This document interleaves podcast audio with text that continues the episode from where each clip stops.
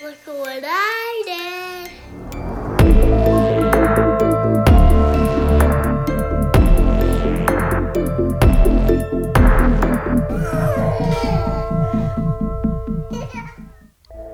Welcome to Mummy and Daddy. the podcast where we discuss horror movies featuring children. because parenting can be scary.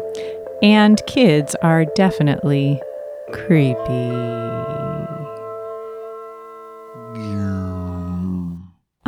Oh. Hi. oh, hello. How, Hi. how, how are you? How are you? Wow. That wasn't what I was going to say. oh, I was going to say, how's it going? well, it's going great.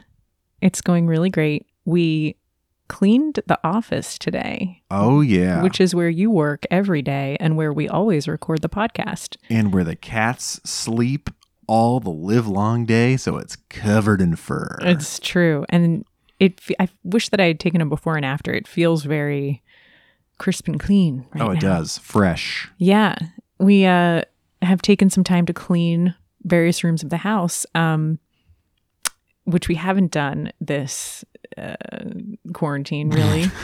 Um, or maybe in a long time, because as I was cleaning our bedroom earlier, I uh, cleaned off some dried uh, breast milk spots off of um, the- Okay. the, nightstand.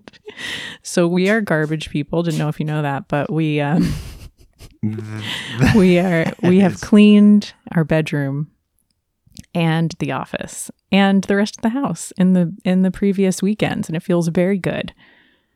But yes, the, well, the breast milk drops they got everywhere. You know, it's not shocking that I missed a couple as as the years have passed, but it, it was pretty gross. that is something else. I am aghast. Uh, our youngest uh, stopped breastfeeding two years ago, yeah. so that's Okay. that. Gross. Yeah, Fully gross. fully gross but i think that moms out there can um relate because it does kind of just it happens Oh yeah, I mean splats are gonna splat. It's gonna happen, yeah and we have a lot of hardwood floors here so right? you know i'm not making i am making excuses for myself Mhm. and They're good excuses though. yeah uh, I mean, you know, or kids yeah, they're- that's that's like good excuses, but they are yeah general enough that they feel acceptable to me. yeah and you know what the house cleaner that we recommended um in episode six of our scary good stuff uh poltergeist we recommended hiring a house cleaner this house so long ago. is clean. Well, we haven't had our house cleaner in a year and it shows. Accurate. but, uh, you know, it's very difficult to find time to clean your house. And um, And especially when everyone is in it all the time. yes. And it often feels a little Sisyphean to Mhm. clean, um, to do a deep clean because it does kind of get, especially like the bathroom, it's like every week.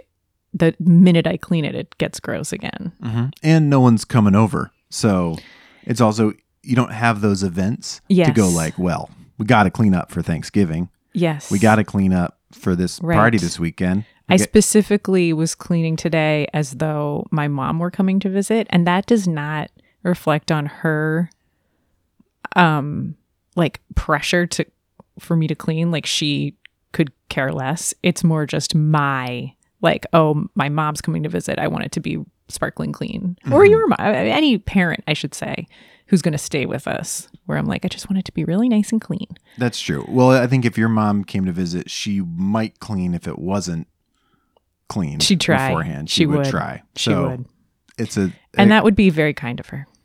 it's true, Yeah, but it's just an extra reason yeah. to do the extra bits. hmm Get it in there. Yeah, so that has been um, a nice thing that we did today and over the course of the last few weeks, just tackling each room. Um, how are you doing, Josh? I'm doing great.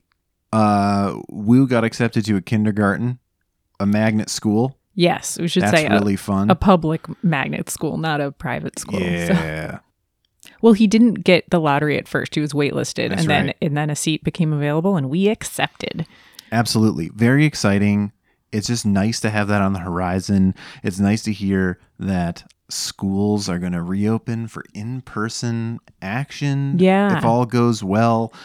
Even before the end of this school year is what our Mhm. particular city is trying to do. So it bodes very well for some in person time in the fall, which is um, honestly thrilling. Watching like the Yeah, the the Mm. tour video when yeah. we are looking at the school and it was just like you could picture your kids there and the idea of them not being there just another shout out to all the parents who've had to do remote schooling um, this year especially Yeah. if it was your first year at a new school Man, i we applaud you. uh, truly we hats we off cats off to you yeah, we're going to hopefully miss it just by a few months. So, but we were really dreading it for kindergarten because I think that I think some grades are easier than others, and kindergarten just seems very depressing as an online thing. hmm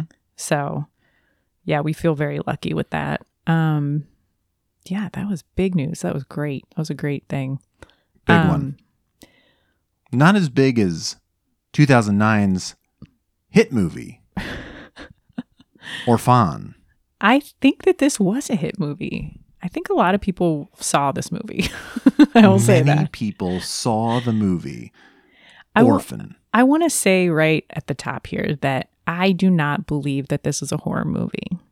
Tis a thriller. It is a thriller and it involves children. So I think that that's why it gets called a horror movie in the same way that The Good Son is not a horror movie. Mhm. It's a thriller. It has things akin to um I would say like Fatal Attraction where there's violence and there's blood and gore hmm but there's not anything what I I wouldn't call Fatal Attraction like a horror movie. No, but I, just because this has kids in it, I think it gets labeled that. and I, I mean, there also is a couple elements. There's a little bit of body horror in this movie, Yeah, like the no, labor and delivery kind of is. Yeah, there's nightmare gore. Is Yeah. is very gory in a way that is not realistic, and it is meant to make you uneasy.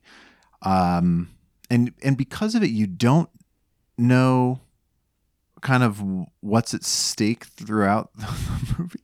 You don't really you don't know what Esther the orphan is like capable of or, or what her goals are or what is motivating her to begin with. You just know that like everybody is in this um everybody's on edge. Really. Okay, so you think that like only in finishing the movie do you realize that it's just a thriller, but while you're watching it, you were kind of more like this is a horror movie because you didn't know what was going on. I think so. Other than the fact that it took a solid hour to set it up, it was um, something that I yeah didn't really feel.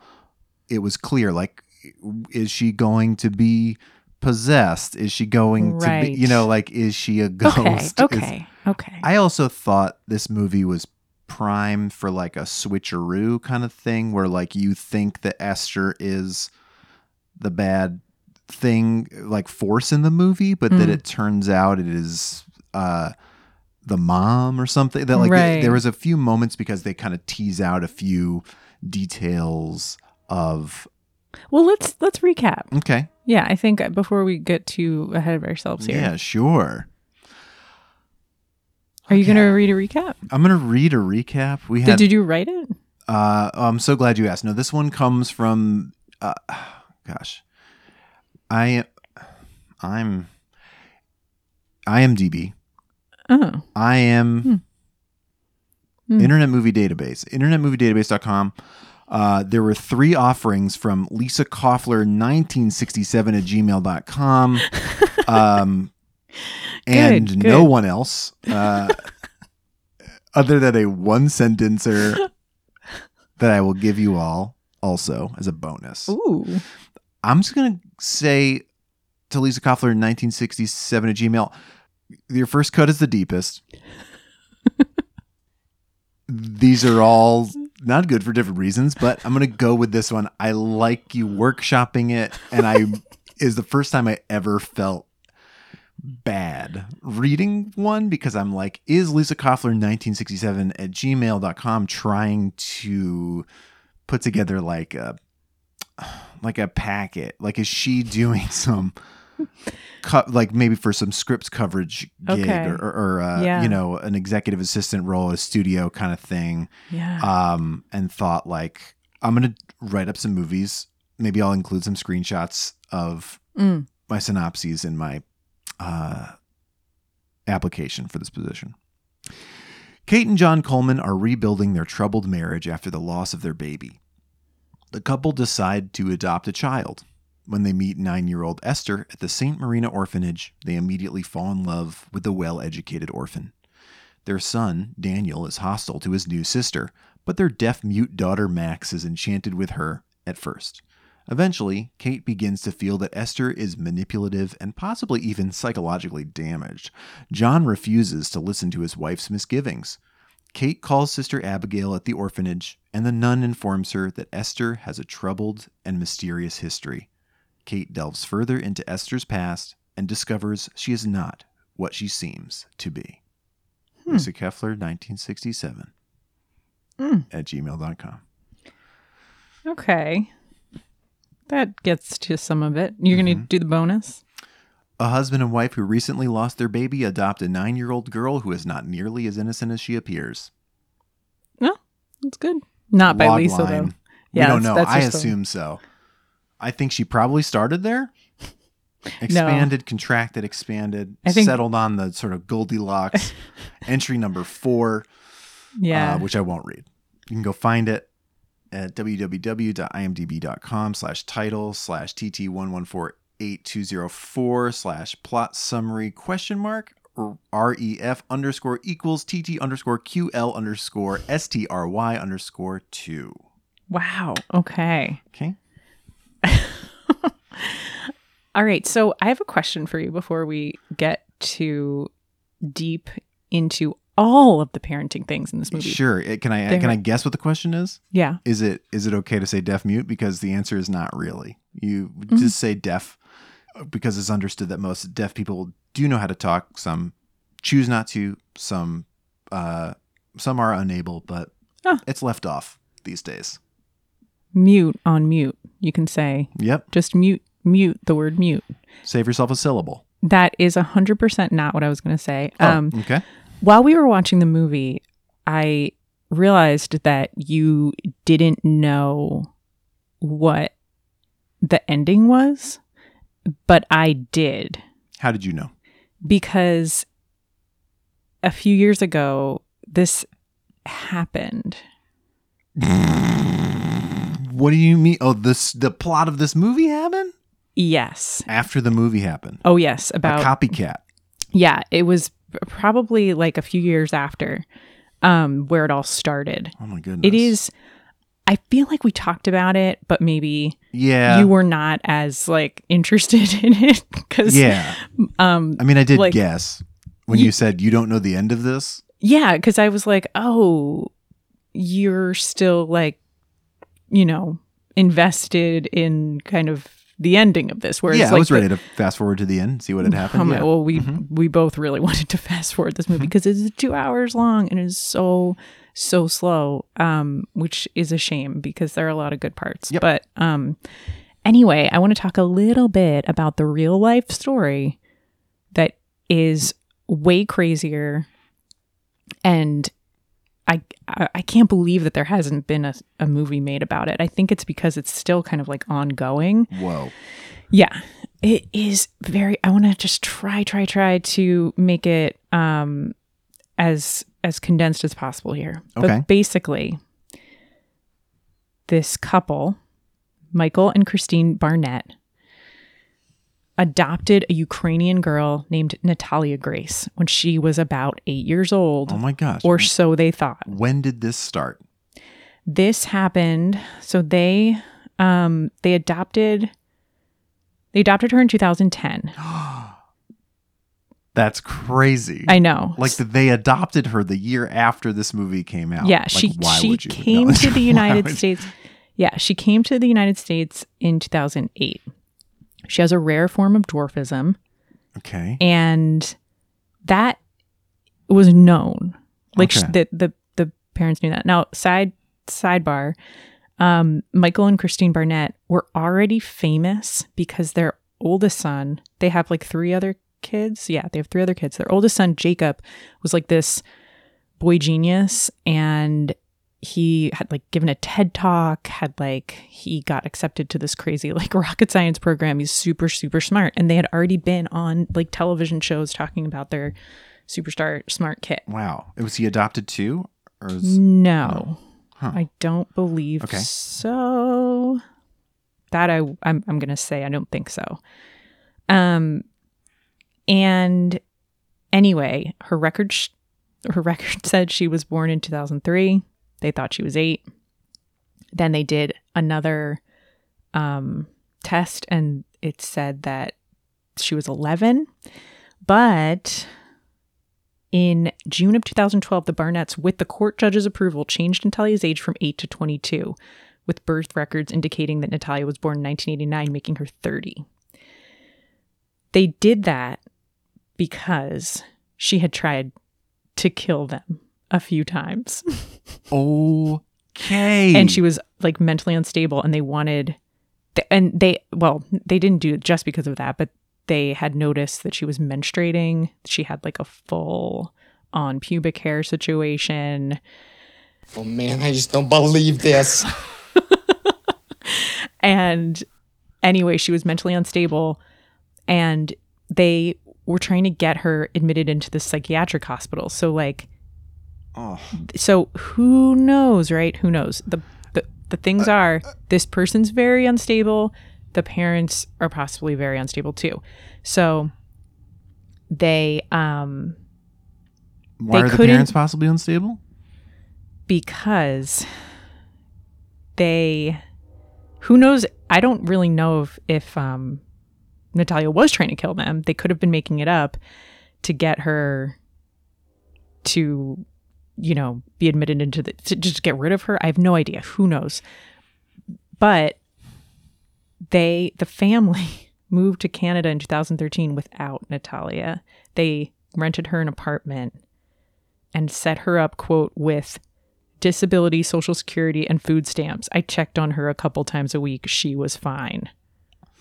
So, Oh, brother. who, so at this point, like, it's really not clear how old she actually is or if she's even from Ukraine because she didn't have an accent and she couldn't speak Ukrainian. So it's a very orphan esque situation. This is very much like what happens in the movie. Um, anyway, the Barnetts divorce in 2014 a new family files for guardianship of Natalia in 2016 because it's it- she like wasn't okay on her own and the p- people hadn't been back anyway Christine and Michael Barnett are arrest- were arrested in 2019 and they are pleading not guilty but I don't know what happened with their Oh, they turned themselves in and they bonded out of jail and their trial was supposed to be last year in January a year ago, but they're pleading not guilty. And he, this has been all over. Like, I'm reading right now from OprahMag.com, and they've been on Dr. Phil and friggin' Dr. Oz and all this shit. okay, we'll have to watch some clips. That's Yeah. for sure. I'll po- I'll post the clip of, of Dr. Phil, but Also, not a real doctor, so it is kind of a weird uh, little pot Oh. calling the kettle black situation, oh yeah, Dr. Phil and Dr. Oz are accusing both people of yeah. fraudulent behavior. Oh, on- totally. It says Natalia's face shows bemused surprise as Dr. Phil breaks it down like this. I guess it comes down to whether or not you're an evil psychopath demon child who who came over here to murder everybody. Cool.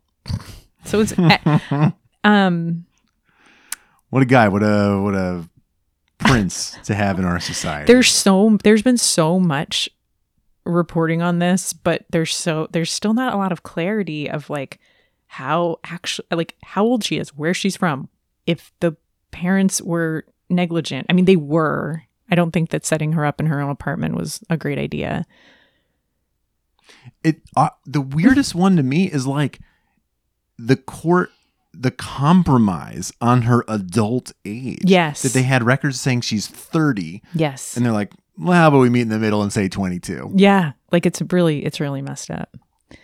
So, I mean, it's it's way more interesting than the movie, um, like in a real life way. Yeah, I'm actually, it would be kind of, I, I would definitely watch the movie of this story. That sounds very callous, but like, because it, the court angle to it and sort of like the lack of definitive proof on something that feels like it should be even with something like a, a rare form of dwarfism in the mix and like missing birth records and stuff Mm-hmm.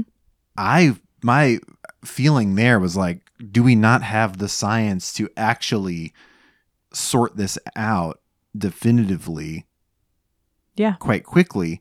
And then there's also and then like the larger ethical question of well, does it matter if this person was presenting as an eight year old and is an adult, then like do you have to treat them legally as an adult because like they've been living their life as a child under the care of adults for Yeah. their whole life. Right. Yeah. Like like Esther Mm-hmm. is still a child. She's still, even though she's like in her thirties, she's never lived on her own. She's never, you know, she's still. yeah, she just goes from house to house Yeah. trying to like Black Widow the, the husbands. Yeah. So that's what that's that's It's what a very happens. specific kink, you know. Yeah. um so I would have liked in the orphan or I keep saying the orphan in orphan to have that like hiding the menstrual cycle to be part of it cuz that is so interesting. Like she's like basically wrapping her um herself Yeah. like she's she's Boys tamping down her yeah or now and then a little less messed up Sure. reference um but yeah so she's she's they're they reveal that stuff at the end but it would have been interesting to be like i don't know to ha- i guess you they would have given it away but Mm-hmm. I don't know. I mean, uh, or as a way to separate a movie like this from a good son, in a way, or I don't know, maybe it makes it more good sonish. If it is like she is your point of view, and so you're following her trying to fool this family. Like I don't know if that would be Mm. as interesting Mm. as like trying to make it a twist, but like well once be a cool narrative anyway. once kate is like onto her if she found like a pad or a tampon you know Yeah, way better than finding a black light room. Like, Whoa. Okay.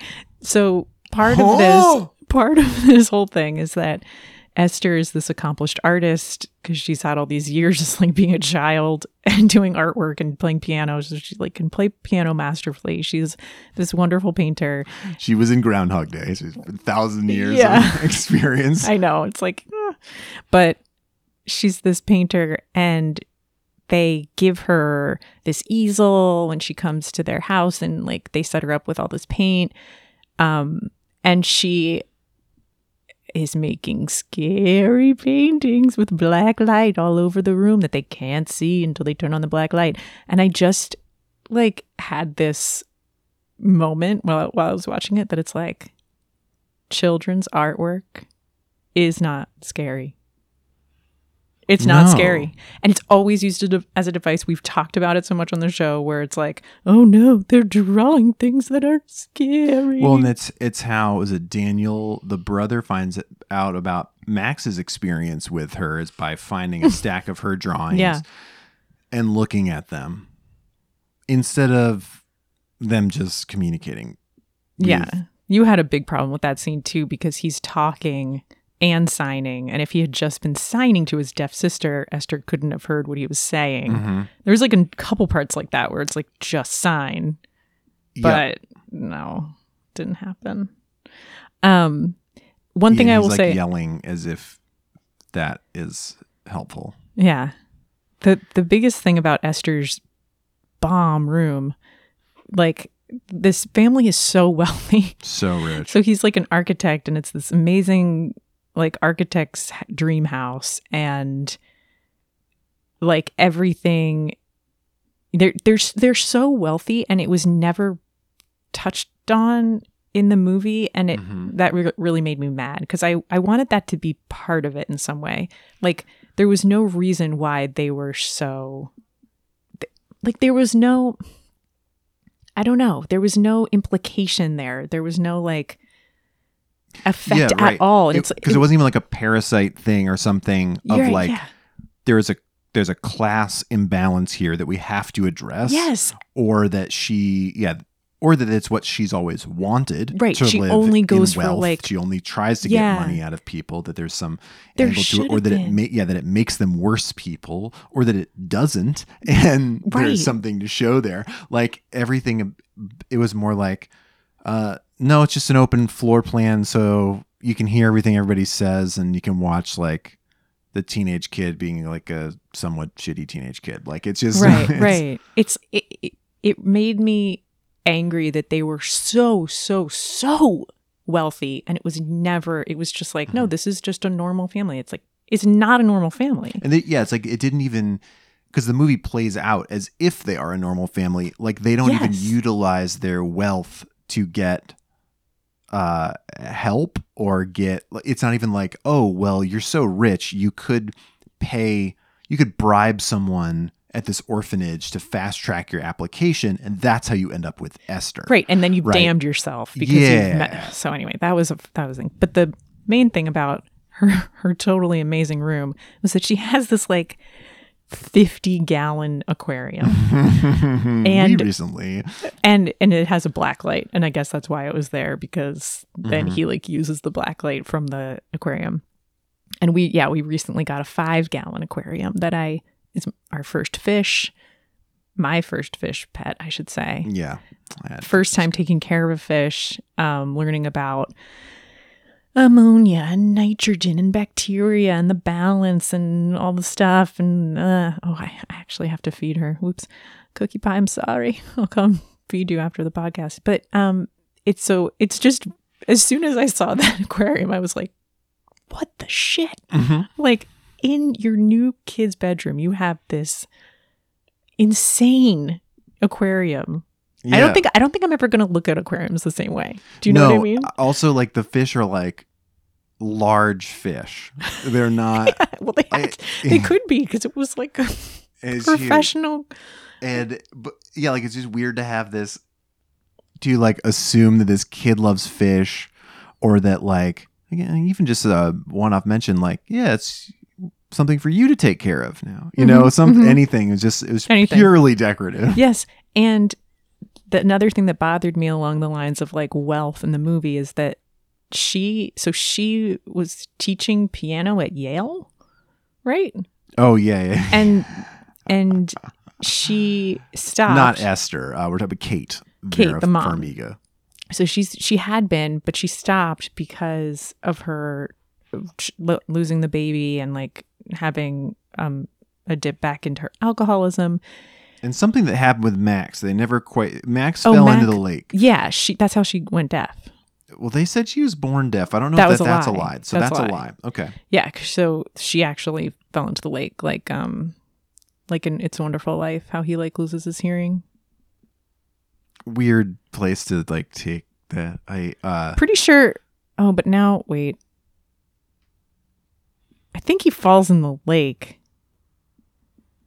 and loses i'm gonna now i'm like doubting my it's a wonderful life reference here I don't mean to take your trivia train on Mm. a different track, but and uh, you maybe you were saving this for later, but the actor who plays Max, mm-hmm. uh, name's Ariana Engineer. What a great little name. Hmm. But um, she is deaf in real life. She's a deaf That's actor, great. which is really cool. Like, and this was and um, there are other movies where she does speak and play deaf characters and that kind of thing. But so, eh, but she doesn't have, she doesn't speak in this movie. Hmm. Um. Anyway, yeah, it's just an interesting. Make it weird if it's weird that is the accident. I thought it, I, That's unclear to me. Well, anyway. Anyway, if Not you're great. still with us here, So congratulations. You've made it to um, our little vent, made it through our little venti part of all the things that we didn't like about this movie. But now we must get into the parenting stuff in this movie. We have a couple things we want to talk to talk about, and um, I'm so excited. It it felt it almost feels like we could break this into two episodes because it, there's just so much. There really was. There was a lot. There's a lot of relationship stuff, hmm and there's a lot of parenting stuff, and they all are things that we haven't talked about on the show before, really. And it's just funny how different movies have so many different levels of of like actual parenting when there's kids involved. Um, For sure. but let's get down to it. So, the first thing I want to talk about is the part in the movie where Kate and my what's his name? My- John. John. John and Kate plus Peter- eight Peter Sarsgaard. five. I don't know. If, yeah. uh, yeah. Peter Sarsgaard. Um, he. Mm, what do you think? Is he a bad dad? Um, I do. I was very split on this. I, I think he's a bad husband. He's a bad husband, but he is actually a pretty good dad. Yeah. Um, I think something we used to say before any of us or like any of our friends had kids, and just when everyone was still dating, and you might still be friends with someone once they stop dating, is that you can't really judge people by how they are in relationships. Mhm. A, I think about that a little bit differently now. I think you can judge a lot of people by how they are in relationships in certain ways, but I do Right. think there's a similar line here with like you can't judge every like every parent by how they are to their partner and vice versa. Like It's different. I yeah, think what a- we they're very different relationship dynamics and they Mhm. can draw out different uh emotional yeah, things from different people for sure. I think what we always meant by the you can't judge a person by what how they are in a relationship because you very much can. What we always kind of meant was like there's two sides to the story, Right. and often you're only hearing one. There's three sides to the story, right? oh yes. Okay, so there's three sides, and there's the partner, the other partners, and the truth, and you'll never know all three. And I think, like, as you're kind of like growing up and watching people's relationships thrive or fail, you're kind of like, oh wow, I I didn't know X, Y, and Z. So, because of course, there's certain things you very much can like stop being friends with someone because they how they are in a relationship. But anyway, it, I do think that you're right. That's the same as like a parent, parent versus relationship Mhm. thing. Um, and it works both ways. Yeah, in this movie specifically, John I I mean, I think there's issues you could take with the with like his parenting cuz I don't like I do feel like he's sort of divisive in like he's trying to be the cool dad to some degree, but he does stick up for Kate even while they're having their issues. There's a point at which Esther says like she doesn't like me very much, you know, in an effort to further divide them. And he Mhm. says, "No, mommy loves you. Like you are as much a part of this family as any of your kids." And like even as the movie like escalates, I do also like that he doesn't I don't know, like he doesn't uh try to say like pit Esther against Kate or for that matter fall for her uh adult feminine wiles Oh, towards the end of the movie. Yeah. so there is a point where um, Daniel is the older son, so Yeah. he he acts out and and John says, "You can get the key to your treehouse back when you apologize." Ah, yes. For and I think it's because he like called Esther retarded or something. yeah, yeah, yeah, yeah. Um, he had that outburst at dinner. Mhm. So they lock his treehouse, his very good Sunnian Deeply good, Treehouse. Sonny. And It's two stories tall for no reason and is uh, full of pornography. yeah. and also like old time like candy jars. That was like a big couldn't help but notice like the set dressing of that Oh, of the inside of that that. treehouse. There's this like huge like penny candy Aw. candy jars in there. Huh. Anyway, sorry. Go ahead. He locks the door. And they lock the door. And so that got me thinking about apologies and forcing your child to apologize and what that really is and why we do that. And um and Dr. Becky, um, Shout out. Dr. Becky at Home has a great Instagram story about this. I'm going to post that.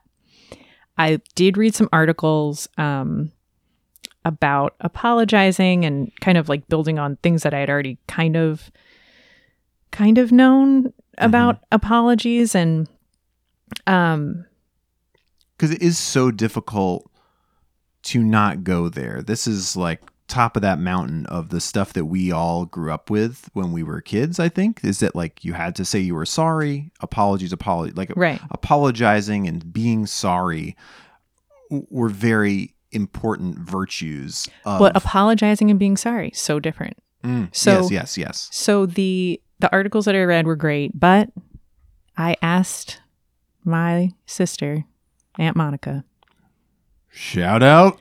ECE expert, resident, uh, that means early childhood for those of you who don't know. early childhood education expert.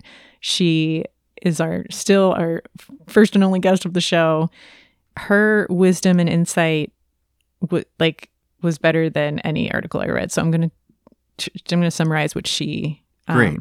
and she also gave um gave me an article to post called how to help your child develop empathy and that's really what you're trying to do right Mhm. so she says yeah apologizing does not equal empathy that's the, the skill we think we're building when we're like say you're sorry um when I but you scream know at you to apologize. right and sorry is not a feeling right Mhm. um what you're really doing is like shaming your child making them feel guilty about what they did so what i love this she's like let's work from a restorative justice framework okay so it. then you say oh your friend is crying because you took the truck from them and beat them with it i'm going to go get your friend an ice pack like Mhm. modeling i love like the just stating Mhm. you know, doing that um the uh announcer, the sports Yes. sport, sports casting as Janet Lansbury says.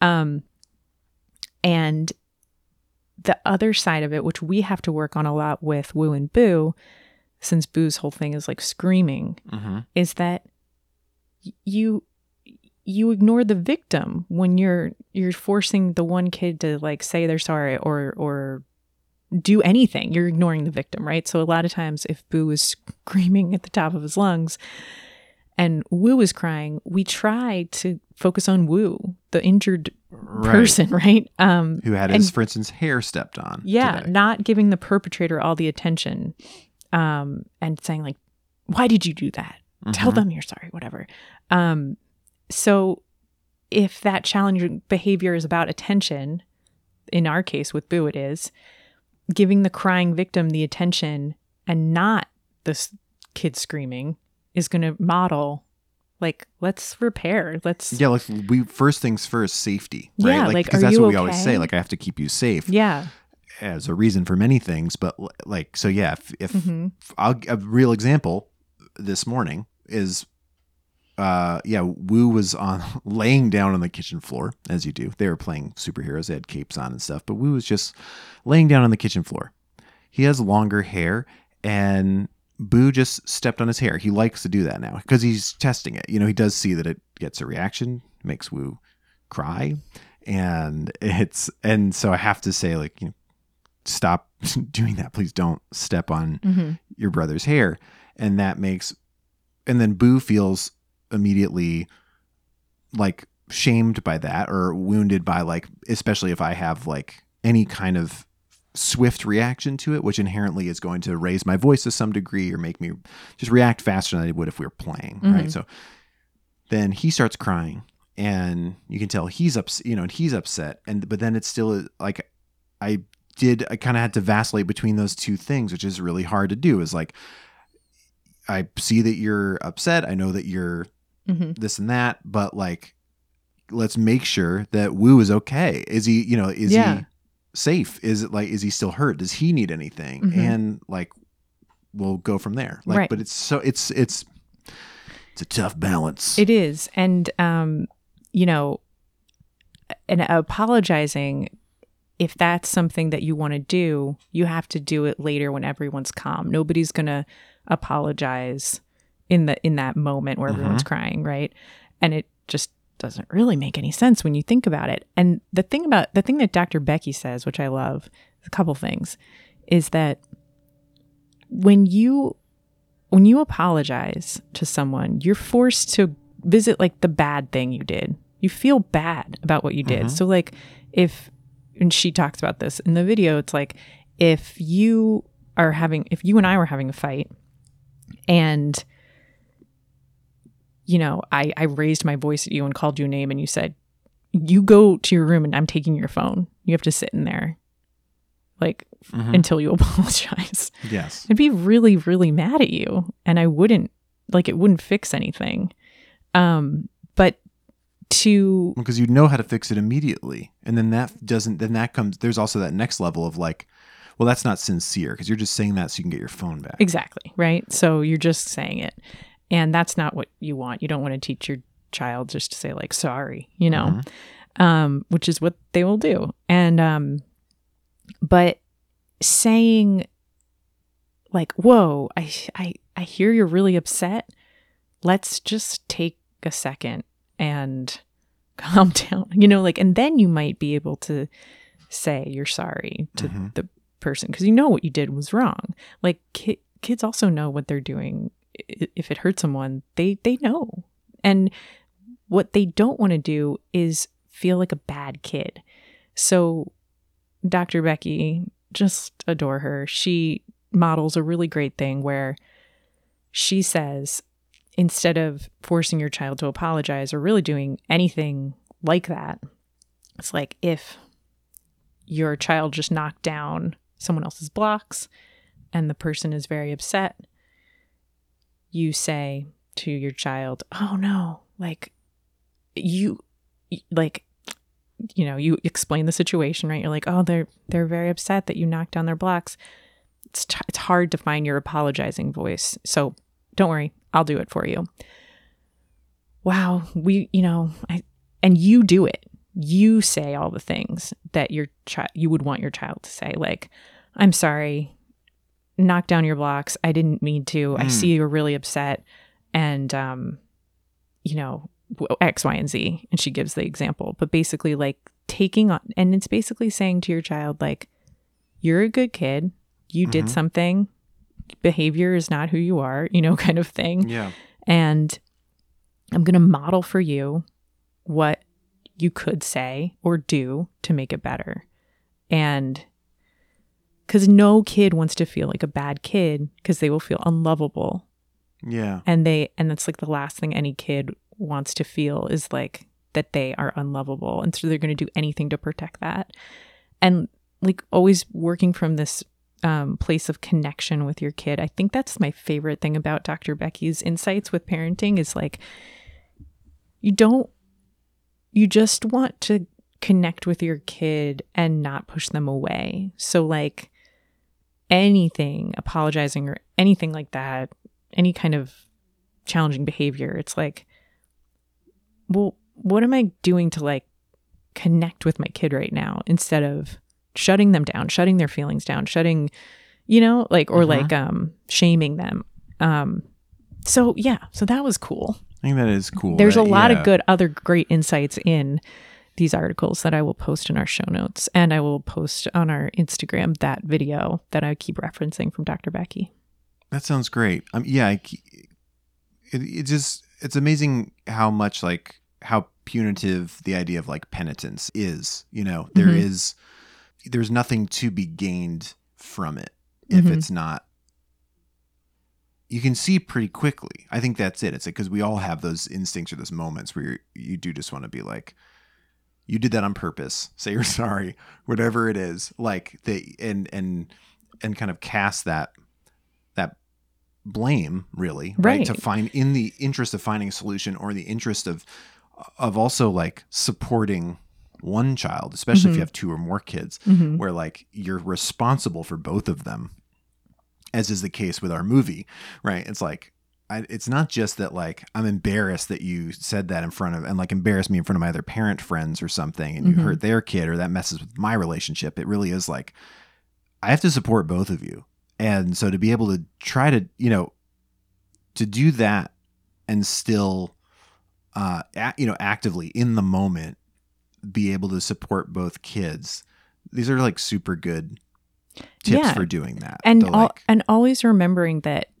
a- another thing that the psychologist, child psychologist that we love, so Janet Lansbury, Dr. Becky, the girls over at Upbringing, a- lot of it is like your kids. Always remembering your child and your children are always doing the best they can. Mhm. They're never not. They're always doing the best they can in the moment. Yep. And you have to believe that. And you ha- you have to believe that like your child is not doing something quote on purpose to like hurt someone. Right. You know, like right they're not because it's not it's that's tools they have. psychopathic behavior like it would be that'd be super alarming Right. if they really were like doing something specifically They'd be Esther and maybe 33 years old. They're older than you think. Yeah. I mean, to the hair pulling example where it's like, I know that like Boo is exploring. He's getting a reaction. Those are all true. And he, he, it's not that he doesn't know what he's doing. He certainly does, but it's like, to what end? I it's not out of malice. Exactly. It's not, you know, it's more like what's going to happen when I do this, you Mhm. know? Or I need attention. I have a need. There's a need behind Yeah. the action. There's a Yeah. Oh, yeah. Definitely. And it, it, well, something I don't think we talked about this last week. We mentioned we'd gone on vacation. Something we did notice when we got home is there was no screaming on vacation. There was no that Boo was very quiet in that way on vacation. Like they had great fun. They were, you know, they're mm-hmm. loud and playful and everything else. But the top of your lungs screaming to like shatter glass yeah. that he does when he needs attention or to like break to break through Yes. with his older through. brother Yeah. or with us it wasn't happening there because and that's really it was just such a great moment of like oh wow this really is kind of environmental in so many Mhm. ways because like there is this there is a dynamic there is a power structure whatever it might be that like he's constantly like testing or pushing And against, trying to assert trying himself. to assert yeah absolutely Yeah. So, um, I want to bring up a Kate thing. Mm. We don't we don't talk about bad or good moms uh, on this show, so we won't even ask the question. we Um, don't. No. And There's uh, yeah, they're all good moms, right? no bad moms. and there's a point in this movie where mom Kate comes upon a locked bathroom door. Hmm. Open this door. What are you doing? I always lock the door. No, we don't lock doors in this house. But what if someone comes in and sees me? Nobody's gonna come in. Oh Look, I'm gonna stand right here if that's what you want. I could sing for you. I used to sing for the sisters in the orphanage so they would know I was all right. Okay. All right, but okay, you know what? This is just for tonight.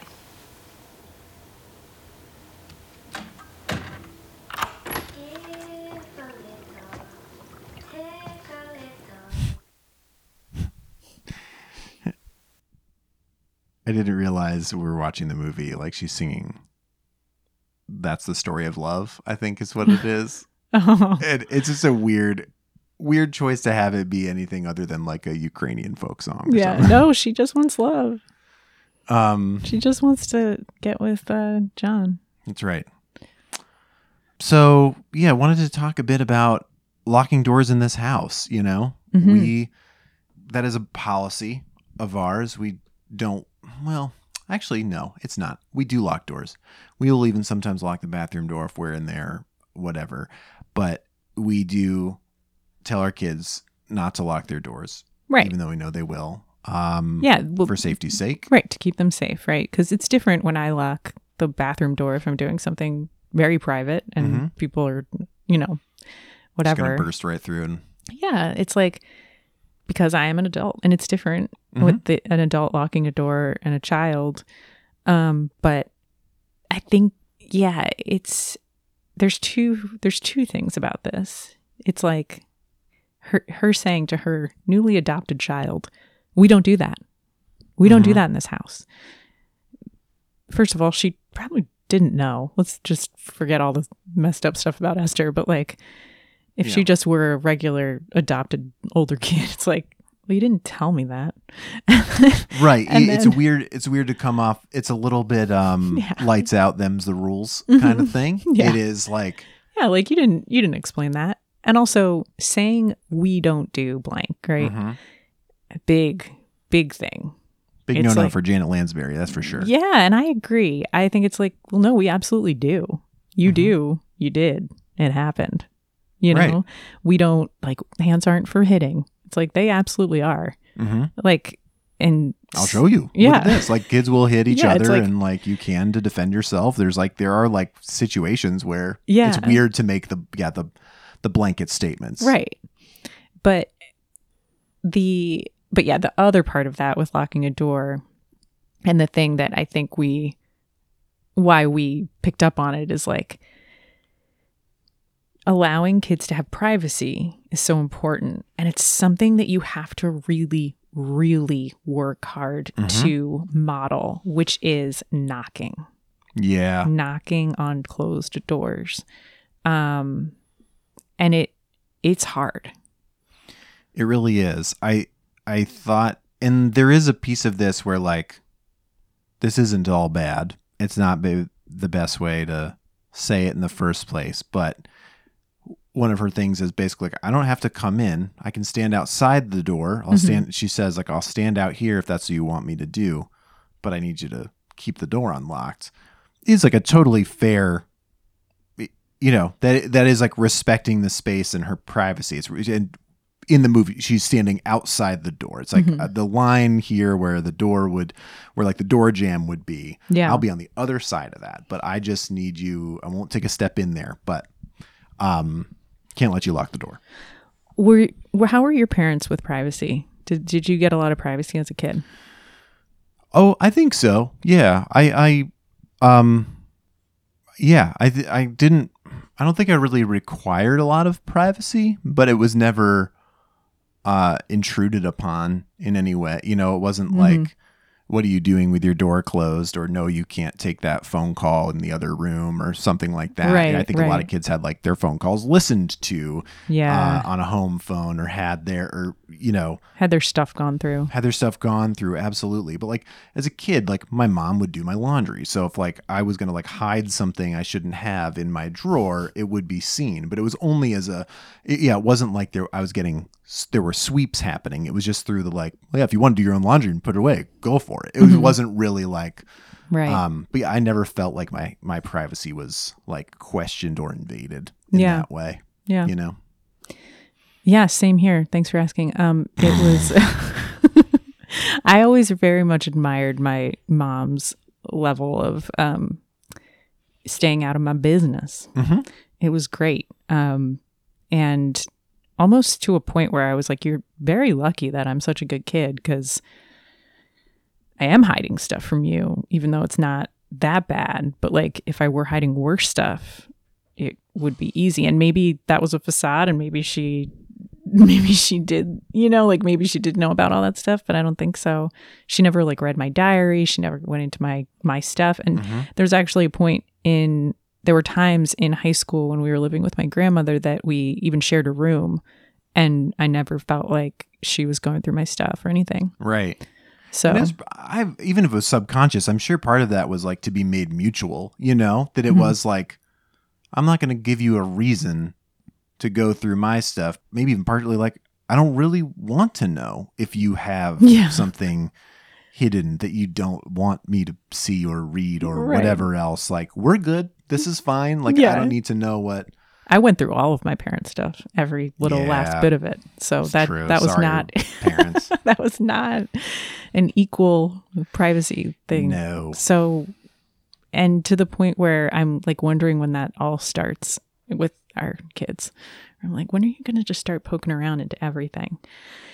Yeah, but, but I do wonder if it is different now with a It- certain different level of access to information and stuff to do. If it is just like, Yes, I- do you actually care?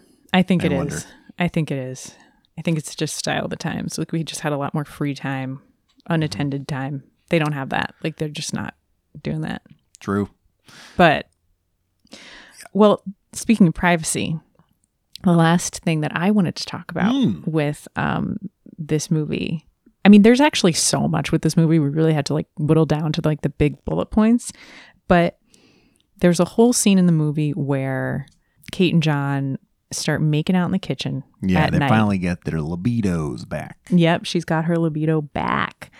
And um cuz she's on medication and that can be tough even if you are two hotties like Yeah. Vera and Peter. Vera, I think this is kind of her her hottest Mhm. actually. Yeah. like more so than even like The Departed or Yeah. something. I think she is very good looking in this movie. She is and um yeah, and it, it's such a such a contrast to like just like 4 years later with The Conjuring and she's like Uh-huh. a Victorian maid. Um yeah, definitely. and she's like old she just seemed a lot older and like definitely not portrayed as sexy like she's you know yeah, supposed to be like the sexy mom it's true. the fact that she's even threatened by like the mom on the playground I know. bananas I mean, who is also like a hot lady, but also like, like, a hot lady but she's like really trying hard yeah, yeah, yeah, yeah. she's really but coming on suburban strong. but then we find out why because he has a history 10 years ago he cheated on her right yep, so possibly with her. I guess that never. Maybe No. that's not clear. I thought that that was code. To me, that's what that whole situation read as was like. oh it was I tell you to come over, like you help me with stuff, and maybe there was a period of time, like when I got Oh, divorced. I don't think so. I you think know, it was like, a I thought there code was to get- like come move a chair. I Yeah. think that that she that's what she was hinting at because Mhm. she was the person. I am gonna. His I'm- response to that, I want to give him props for a second. Hmm. He does it. Oh, well, you're going to talk about this more in depth. This is great because I don't know what you're going to say, but I thought it was a good brush off, like without being a total weirdo about it, for him to say, like, yeah, let Kate and I know. Like Mhm. when you bring your spouse into that, Yeah. like to kind of like throw cold water on flirtation. totally, totally. Yeah, Easy. I he thought did the right thing. He did. He did. He did the right thing, and he was like a little like giggly when he when it was clear that she was hitting on him. hmm But like Esther was like watching, and Yeah. and any normal person, you know, any normal kid wouldn't have made that into a whole thing. But Yeah, even if you were not- weirded out about it, you're like, I don't normally see my dad doing that. Like, Yeah, it would yeah. be, it still is like, yeah, not a thing. it's not a thing. So Kate does find out about it, and that's how we find out that like there's this history of cheating Mhm. um, a long time ago, and then they have this big fight. And okay, well, this isn't what I was going to say, but I will, br- I will post um, this Psychology Today article, "What to Do When Someone Flirts with Your Partner," because I found her reaction to the story of like this woman flirting with her husband to be so absolutely irrational. Like, first of all, you can't control what other people do. You can't control if someone's flirting with your partner. That's right. Of course, she has baggage with it because she's been cheated on, and it shows that she has what what this article called calls negative forgiveness, Hmm. which is just basically carrying around the anger and the rage and the betrayal and the you know blame Mhm. of this past aggression. But if if you did have a, a healthy relationship, you know, if if someone were flirting with you and I saw it, I wouldn't like fly into a rage. I would just be like, "Oh, that's my hot husband. Yeah. He's still got it." You know, I would like, you know, I w- we often talk about like when those things happen and like when you know they haven't happened in a long time because we don't see anybody, but um, it's like, oh, it was this crazy thing like at this store, like this guy, this girl, this this happened. We'll talk about it because Yeah. it's like you're a human being for one thing. You're a human being. He deserves to giggle. He deserves to like look at her boob. It's okay. yeah, to, to, for sure. It is okay to. It's like an extreme compliment, especially the older you Oh, get. exactly. If somebody, like, even more so if they're kind of weird, right? Like if you're sort of like, okay, like you're like a little crazy. Thank you, but Thank you, but no. Yeah. Yeah, it's okay to be flattered by that. Um I just feel like yeah, that was that was bananas. That was something. It was, and But- I mean, it also like weird. I know this isn't what we were talking about, but like there is like a weird like whataboutism in that like fight with conflating her alcoholism and an accident with Max in in, in his cheating, mm-hmm. right? Like. I'm also interesting that it was like it happened 10 years ago, but you told me two years ago, mm-hmm. she said, which is also like, oh, good. Like that means it hasn't happened in a decade, but like either when you were in couples therapy working out the mm-hmm. stuff around your alcoholism or it was weighing on him so much that he said it or you mm-hmm. found a old diary because you go through his stuff and read everything whatever like that either way like the truth was outed but from all we know he's been faithful ever since and they've worked through this in some way mm.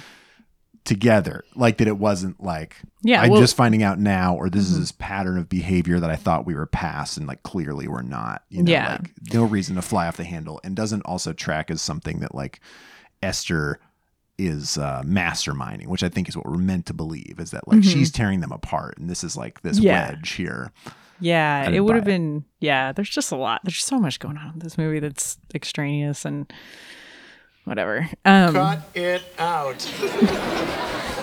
but back to what I was going to bring up with their sex scene in the kitchen. So they're finally making out. She keeps saying no. He keeps kind of pushing it, which is problematic. But then she gets into it and um, she keeps saying no because they're in their kitchen and they have a new older child and like an open floor plan and like two other kids and but they're having sex in the kitchen and Esther sees them. yeah And so it made me think, okay, well what what are you supposed to do when your child walks in and you're having sex?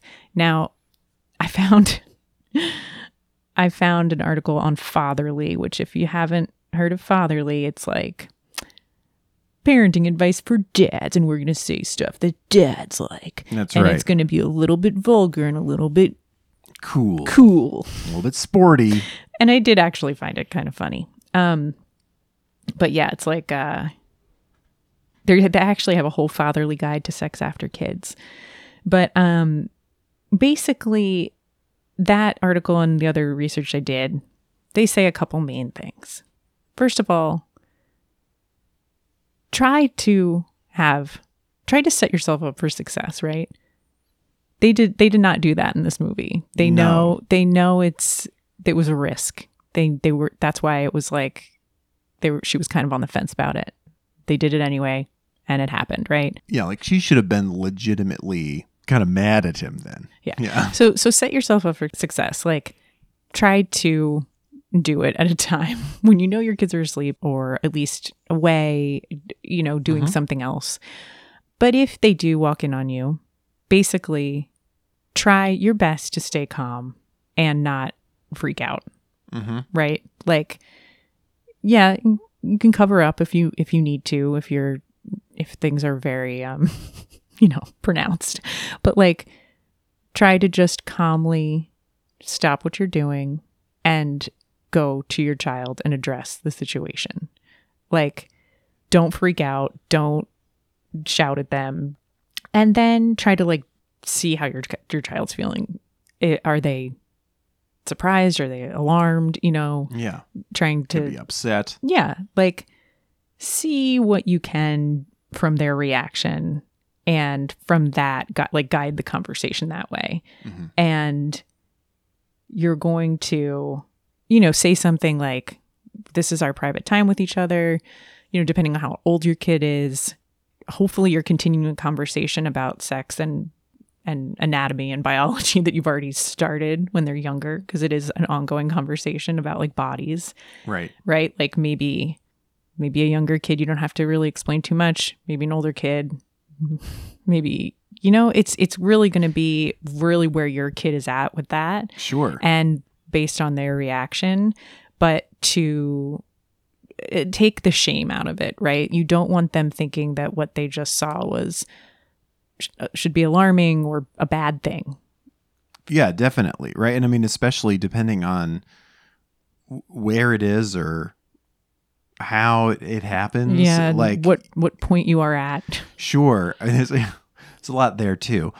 I mean, I was thinking about like the scene that Esther walks into, like that could also be seen by a kid as violent in a way, you know, Mhm. because it is, there's sort of like a She's dominant down on the- posture and Yeah, she's like down on the counter. yeah. He's behind her. It's, hair pulling, I think, going Mhm. on. It's just like there are certain things about that too that like might be hard to square in some ways. And so Mhm. like, and especially depending on what age your kid's at and what conver- other conversations you've had around it. So it does seem like also that much more of a reason to be open about sex and sexuality as is appropriate in an ongoing but not embarrassing for everyone way uh, but Mhm. just to, if it's part of the conversation that at least then it's something you can as Wu walks in we we are not talking about it and Yeah, so you don't. Another thing is you don't want to lie about what's going on. Don't make up like we were just doing yoga. We were wrestling we were wrestling. Yeah, like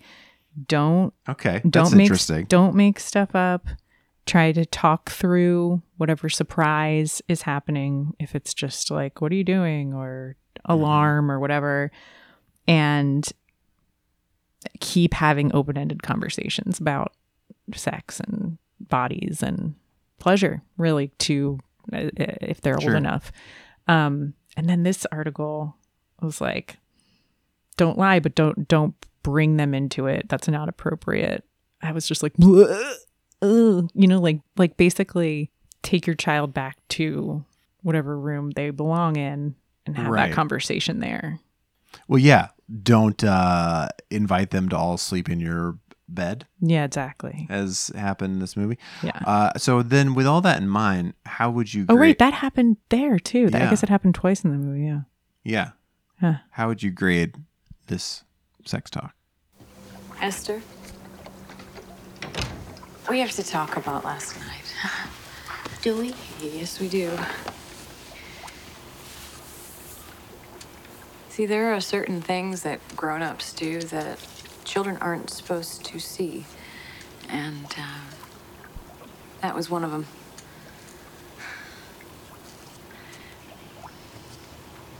Esther, listen to me.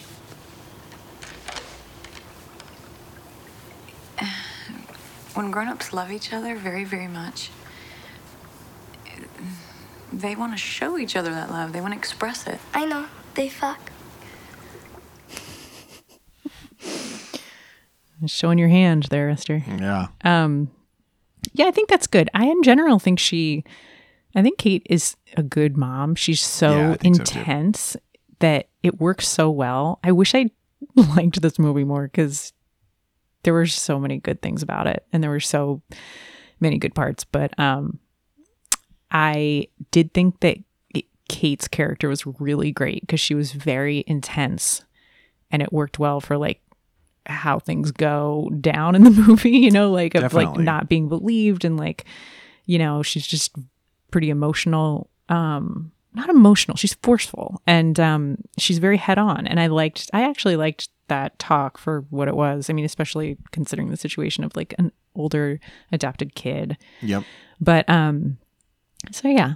Like Yeah, it- and like coming out as like a mom with experience, like having a kid who's ol- older, around the same Yeah. age as uh, as Esther. Yeah, she might have already had this talk Mhm. with Daniel. Yeah. So um this brings us to our new segment. New segment. Question of the week. We are going to ask you guys a question and we would love for you to Respond. respond. Email us, call in with a voicemail, message us on Instagram. That works too. yeah, we'll pop this one in the social medias certainly, so that Yes. to give you another way of re of reacting. Yes, and it can your responses can be anonymous if you um, would like them to be, especially for this question. But the ones that we like, the ones that we uh, our favorite, depending on how much how many of these we get, we will give the that lucky listener and responder a credit for a rental of your choice on your platform. Yeah, that's right. Whatever your platform of choice is, if you're an iTunes person or a Amazon Prime. person, whatever it might, Redbox, you let us know. We will give you the amount of money or a gift card or something equivalent to a rental, so you can watch the next movie with us for free. Because the last few we've done have all been have all been rentals, and I know we really like get into. We've covered a lot of plot in the last few ones too, so like. Um, we love it if you can follow along. Yeah. We hope these are listenable without having seen a lot of these movies. And we hope we're sometimes doing the heavy lifting for you by you not watching them, but we hope you can follow along when you want to. So yeah. Question of the week. We're gonna work on a drop for that too. Um. So here's our question: Has this happened to you? Have your children walked in on you doing it? What happened? How did you handle it? how did you handle it? Um, and just so you know, Aunt Monica did weigh in with some advice for this topic as well. Uh, she said, get new children because you're on your own there. So, and I guess we should say uh, to answer the question of the week for our part, this hasn't really happened with us. Not famously. no, I'm. Sh- I mean, I'm sure it will. It just it's bound to happen, right? Like, Yeah, you and you hope that you are working with those odds working against you, right? That it's frequent enough yeah, that you're giving your number of kids yeah. solid odds of opening that door at the time. Yeah. I uh here's an interview with a van parent along those lines. Interview with a van parent. We're gonna work on our drops. Yeah. Um, did you did this ever happen to you as a child, Josh? Uh yes. Oh no. not like in a not in a in a graphic way but i was i knew afterwards what i Mm. what i'd walked in on walked out of you know Oh, you just did they see you? i don't think so Ooh, shout out hey guys how you doing Little peeping Tom over here. yes i was gonna be like no no, mom, no. what's happening How old are you? Oh, look at this baby. She don't know what's going on. or sorry maybe it's more of like Oh man, I just don't believe this.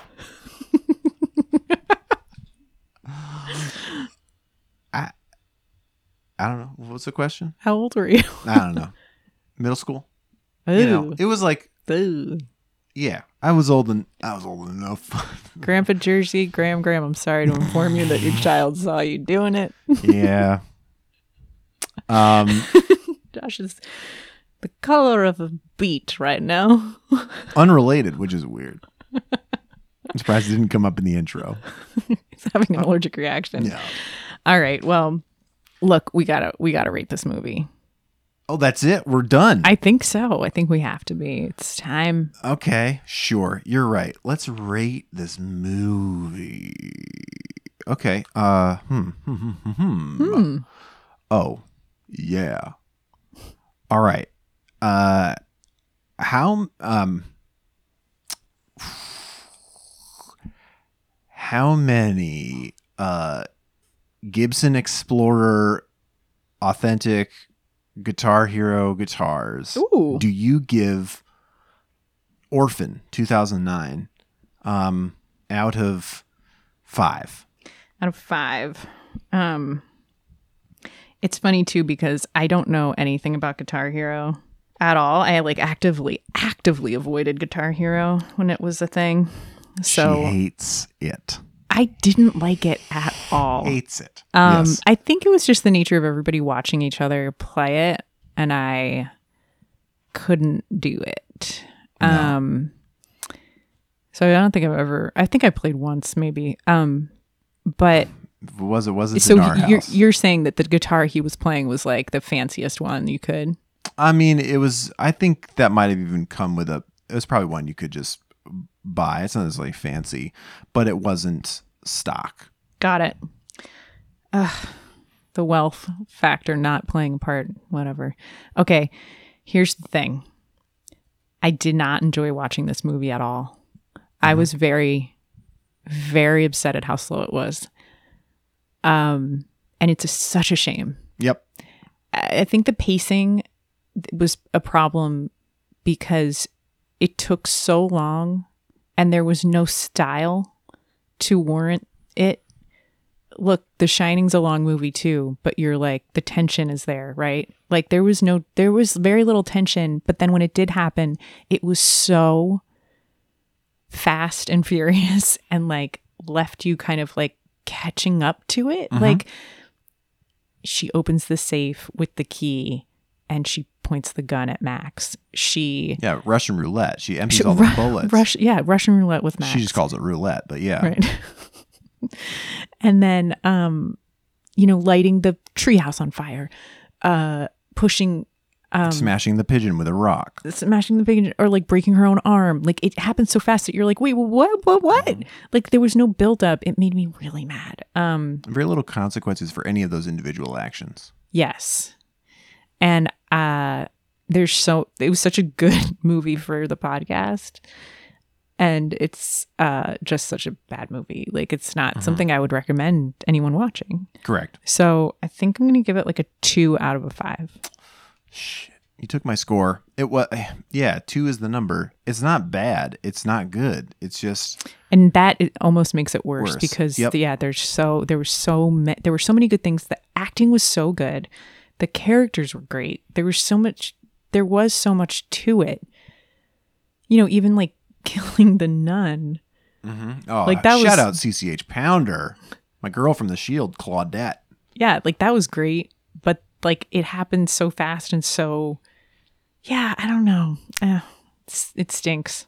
Just stinks. Yeah, two hours, two minutes. I knew from the running time before we even started it was going to be bad. Mm. You're just an expert.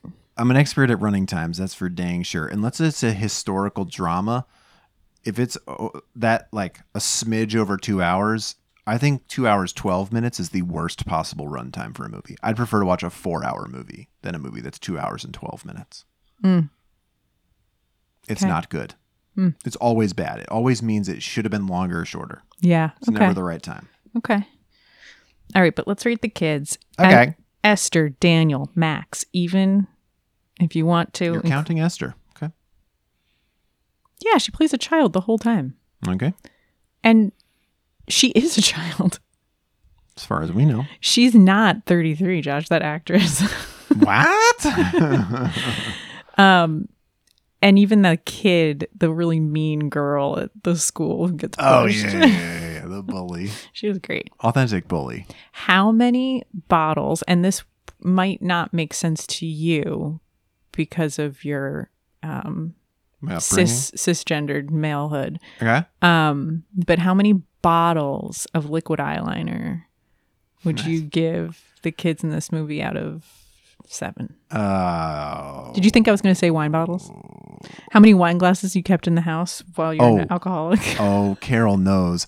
I could not stop talking about this while we were watching the movie. If your wife was a recover was in recovery, and you knew you were going to give her crap about all the wine she sn- she was sneaking and all this stuff, why would you keep legit wine glasses in your house? Throw them out. You're not having wine when guests come over. You best not be drinking wine out of wine glasses. Like show a little support.